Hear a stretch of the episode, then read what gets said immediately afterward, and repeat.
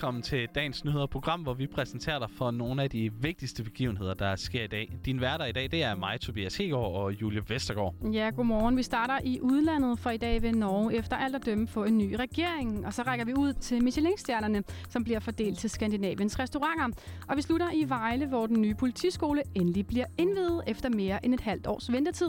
Velkommen til.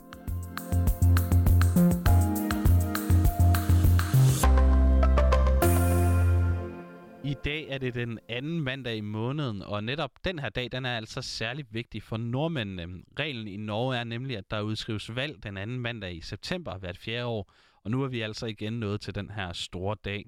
I år der ser det ud til, at Norges befolkning vil sige farvel og tak til landets nuværende statsminister Erna Solberg og hendes konservative liberale parti Højre. Det vurderer Dag Olaf Tøjesen, som er professor i Norge på Institut for Statskundskab, og så han og ledelse ved Universitetet i Agder. Han forklarer det her på engelsk. They have steered now for eight years. Uh, people are a little bit tired, and also the government are a little bit tired, I guess. So people want a change. Og den forandring, som folket ønsker sig, ja, den vil formentlig hælde lidt mere til venstre.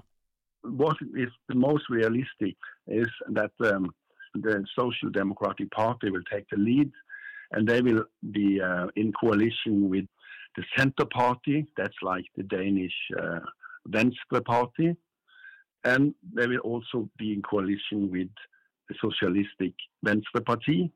It is a left-wing socialistic party. Ja, og hvis vi lige skal oversætte det til danske rammer, så vil det altså i grove træk svare til en koalitionsregering bestående af Venstre, Socialdemokratiet og SF, forklarer han. Og hvis koalitionen den bliver en realitet, så vil Norge altså nok blive trukket med i en mere klassisk socialdemokratisk retning, mener Dag Olaf Tøjesen. It could mean less privatization in the public sector. For example, the railway system in Norway have been privatized. So they will maybe change how the public sector is run and steered. And they will also maybe do something about the flexibility in the labor market and have more um, stable conditions for the, the labors.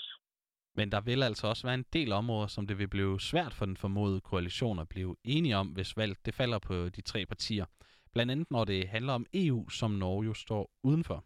Their positions are quite distant from each other, some of them. For example, the Centre Party, they are heavy against European collaboration. They want to get uh, Norway also out of the we have an agreement with European Union now, and they want to renegotiate that uh, agreement. But the Social Democratic Party, they are much more for this uh, collaboration with Europe. Men meget det kan altså stadig nå at ske til valget i dag, understreger Tøjesen. For i år så vil der også formentlig være flere mindre partier, der kommer over spærregrænsen på de 4% af stemmerne, som det altså kræver i Norge for at blive valgt ind. Og det kan også skabe nye muligheder for samarbejder. And uh, it is, of course, a big challenge to make a coalition of so many small parties. So many interesting negotiations will take part in the future after the election. Nu skal det så handle om en af de vigtigste begivenheder inden for madens verden, for i dag der bliver den berømte Michelin-guide opdateret i Norden, og de dyrebare Michelin-stjerner de vil blive drysset ud over de danske restauranter. Og restaurationsbranchen har skulle være ekstra tålmodig i år, fordi coronakrisen har forsinket uddelingen med flere måneder. I det hele taget så har pandemien gjort uddelingen i år ekstra magværdig. Det fortæller Helle Brøndum Carlsen, som både er lektor i madkundskab, madanmelder og redaktør på Mad anmelder-appen White Guide. Det gør jo, at det bliver lidt specielt, og det man kan sige i forhold til Danmark er jo netop, har de nået at komme rundt alle de steder, de skal. Især de nye steder, har de nået at være der og finde ud af, hvor godt eller skidt det er, det der er kommet. Og har de nået at følge op på de gamle, om de skal bevare, eller om de skal opgraderes, eller hvad de skal. Det ved vi ikke noget om, for Michelin er vældig hemmelighedsfuld. Særligt to nyere restauranter mener Helle Brøndum Carlsen burde indtage en plads på Michelin-restauranternes stjernehimmel, nemlig Lyst og 17. Hun håber, at komiteen også har nået at opleve dem. Altså, jeg håber, at de to øh, Lyst og 17 kommer med i betragtning, men jeg var selv på 17. i, i forgårs, og der sagde jeg, ved jeg, om Michelin har været her? Og så sagde de, nej, det ved vi ikke. Og da det er så svært at få bord her, og der har været corona halvdelen af tiden, så er det jo tvivlsomt, om de overhovedet har været her. Ja, Michelin-stjerne har en enorm betydning for branchen, mener hun. Det betyder, der, altså sådan er vi mennesker jo indrettet, det betyder jo noget for ens øh, tilfredsstillelse, at man bliver anerkendt, at man får en pris, og Michelin har jo en særlig status, selvom man lynhurtigt skal blive enige om, at det er noget fransk idioti, øh, så vil man rigtig gerne have sådan en. Ja, hvad holder madanmelderne så øje med, når de skal vurdere restauranterne? De kigger på helhedsoplevelsen, så meget ved vi. Det er jo ikke noget, du laver bravende god mad, men du sidder et mærkværdigt sted, og toilettet virker ikke, og der er ikke styr på vinene. Du skal, du skal have fuldstændig snorlige mad. Det skal være veltilberedt, det skal smage godt. Og så går de meget op i betjeningen, og at rummet er øh, tilpasset det, det skal gøre, øh, altså nemlig betjene måltidet og betjene gæsten. Så hvis de ikke bryder sig om rummet for eksempel, så kan det godt være noget af det, som øh, en restaurant kan falde på. En restaurant kan få op til tre stjerner, og kun én restaurant i Danmark har fået så mange, nemlig restauranten Geranium. Og om andre restauranter kan kravle helt derop, er et af de bedre spørgsmål, og et af dem, der optager Helle Brøndum Carlsen mest. Der er flere i pipelinen til, hvem der kunne måske få den tredje stjerne. De to, der sådan står typisk i pipeline, det er jo Noma og Alchemist. Alchemist tror jeg ind og fik to med det samme, og, og både Noma og Alchemist er jo enormt innovative og har en agenda, der sådan er internationalt top interessant. Men der er en anden, der måske også er interessant, og det er Jordnær, fordi Jordnær har haft en kometkarriere og, og fik to stjerner sidste gang. Så hmm, går de hen og får en tredje stjerne, fordi det faktisk er noget af netop den stil, der tiltaler Michelin. Det kunne man godt overveje. Ja, og hvis du gerne vil vide, hvem der ender med at få stjernerne herhjemme, så kan du også følge, øh, overveje at følge med i aften kl. 20, når afsløringen af årets michelin i Norden bliver afsløret i Stavanger. Egentlig så har den fungeret siden 30. november sidste år, men i dag der kan politiskolen i Vejle, UVC som den hedder, endelig fejre sin officielle åbning. Det fortæller skolens rektor Jan Bjørn.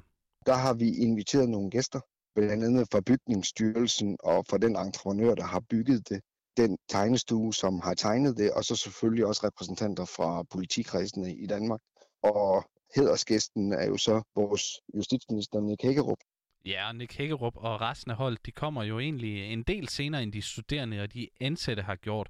Så Jan Bjørn, han tør allerede nu sige, at skolen den har fungeret ud over al forventning.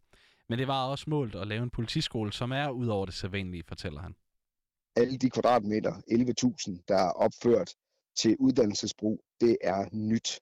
Vi har været rundt i Europa og kigget på, hvordan bygger man en politiskole, og hvad er det ypperste, og så har vi faktisk fået det ypperste i Danmark.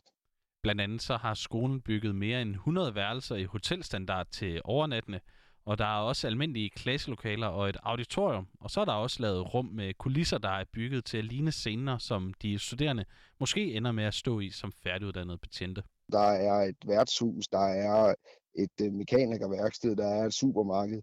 Og så har vi indrettet øh, lejligheder, vi har indrettet et rigtigt værtshus øh, indenfor, sådan at vi kan tage eleverne og flytte dem fra klasserumsundervisning over og afprøve det indlærte i praksis på et par minutter.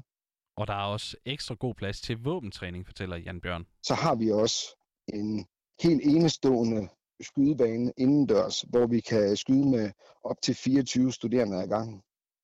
De nye elever, de har også taget godt imod skolen, siger han, og det er han også overbevist om, at gæsterne i dag, de vil. Det er jo klart, at når noget er nyt, når noget er toppen af det, der overhovedet findes i det marked, øh, og der samtidig har været massiv brugerinddragelse i det, jamen så er det jo noget, hvor man siger wow. Og derfor glæder vi os jo også helt ekstraordinært meget til at vise det frem i morgen.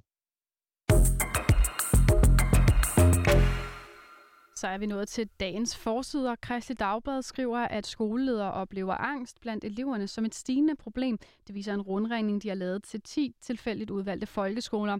Lederne kalder det både virkelig omfattende og som noget, der er kommet meget mere fokus på de seneste år. Flere af dem fortæller, at det også var et stigende problem før coronapandemien ramte verden. Ofte så resulterer angsten ifølge skolelederne i, at en elev bliver hjemme fra skole i en periode.